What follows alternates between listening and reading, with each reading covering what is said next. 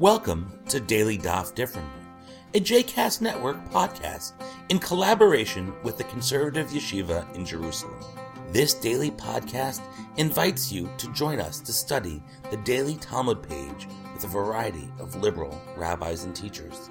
For more information about the Conservative Yeshiva, please visit conservativeyeshiva.org. For more information about the other JCast Network podcasts and blogs, please visit jcastnetwork.org. Shalom and welcome to Daily Daf Differently. This is Rabbi Michael Pitkowsky, and today we'll be learning Masechet Rosh Hashanah, page 14, Daf Yud Dalet. Today's daf begins by discussing the procedure for tithing. Specifically, at what time during the year does produce become obligated in tithing in Maaser? Depending on the type of produce or grain, it becomes obligated in tithing at a different time in the year, depending on which produce it is and which is the grain.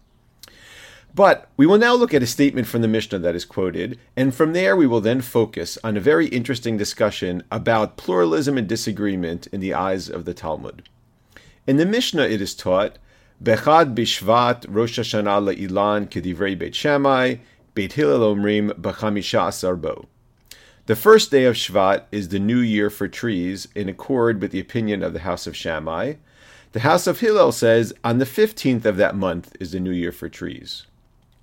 The Gemara understandably wants to know the source for this difference of opinion. Why, according to Beit Shammai, is the new year for the trees on the 1st of Shvat, while according to Beit Hillel, it is on the 15th of Shvat?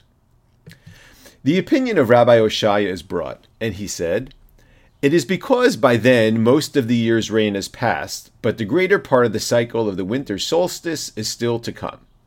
According to Rabbi Oshaya, the 15th of Shvat was chosen by Beit Hillel because it was by this day that the majority of the rainy season was already over, and it is by this time that the majority of the fruits have already begun to ripen. And according to Beit Shammai, that happens actually two weeks earlier on the 1st of Shvat. The Gemara then brings the following Tannaitic source. An incident occurred concerning Rabbi Akiva, who picked an etrog, a citron, on the first of Shvat, and treated it as subject to two tithes, one which followed the teaching of the house of Shammai, and the other following the teaching of the house of Hillel. According to this tradition, Rabbi Akiva tried, shall we say, to have his tithe and eat it too.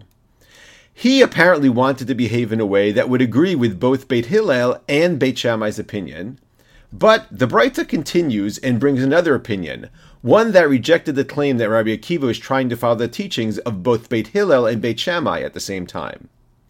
Rabbi Yossi Bar Yehuda says, in separating two tithes, Akiva did not follow the practices required by the perspectives of House of Shammai and the House of Hillel. Rather, he followed the practices required by the distinct perspective of Rabbi Rabban Gamliel and Rabbi Eliezer. According to this opinion, Rabbi Akiva in fact followed an opinion that didn't try and synthesize both Beit Hillel and Beit Shammai. Rather, it was an independent opinion that was separate of the two. After a little bit of discussion, the Gemara brings another Tannaitic teaching that is also found in the Tosefta, a collection of Tannaitic sources. This source contains much wisdom about authority and pluralism.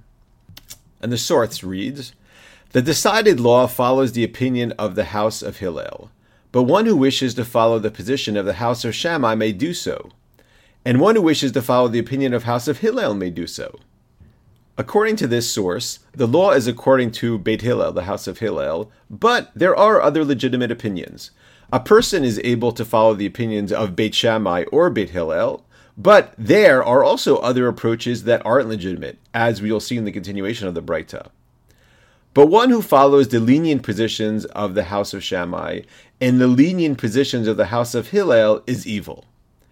And one who follows the stringent positions of the house of Shammai and the stringent positions of the house of Hillel, concerning him, scripture states, quoting Kohelet chapter 2, verse 14, the fool walks in darkness. Rather, if the person acts in accord with the house of Shammai, let him follow both their lenient and strict rulings. And if the person acts in accord with the house of Hillel, let him follow both their lenient and strict rulings. What the Baraita calls for is consistency. follow Beit Shammai all of the time, or follow Beit Hillel all of the time. But don't decide to follow the stringent positions of both Beit Hillel and Beit Shammai, or even the lenient positions of both Beit Hillel and Beit Shammai. This source challenges many liberal conceptions of authority, pluralism, and autonomy. Shouldn't we be allowed to choose the authorities upon which we want to rely, even if we aren't consistent in following the same authority all of the time? This goes without saying the question of whether we need to show any amount of loyalty to any one authority. What is wrong with looking at each situation with a fresh pair of eyes, without any preconceived notion of following this or that source of authority? Despite any misgivings that I may have about the applicability of this Breita to the present day, I think that it's important to understand what we can learn from this source and how much of it is relevant to, to ourselves. Consistency is a very important part of any religious system, especially one that holds religious law and tradition to be essential elements of its makeup. The authority and integrity of any system is undermined when there doesn't seem to be any rhyme or reason behind how it functions or how decisions are made.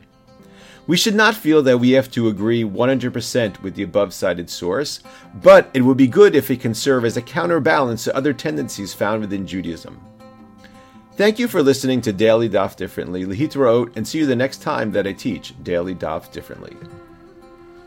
I hope you've enjoyed today's episode of Daily Daf Differently, and that you'll join us again tomorrow for a new page. The music at the open and close of this episode is Ufros from the Epichorus album One Bead, available on Bandcamp, iTunes, and Spotify.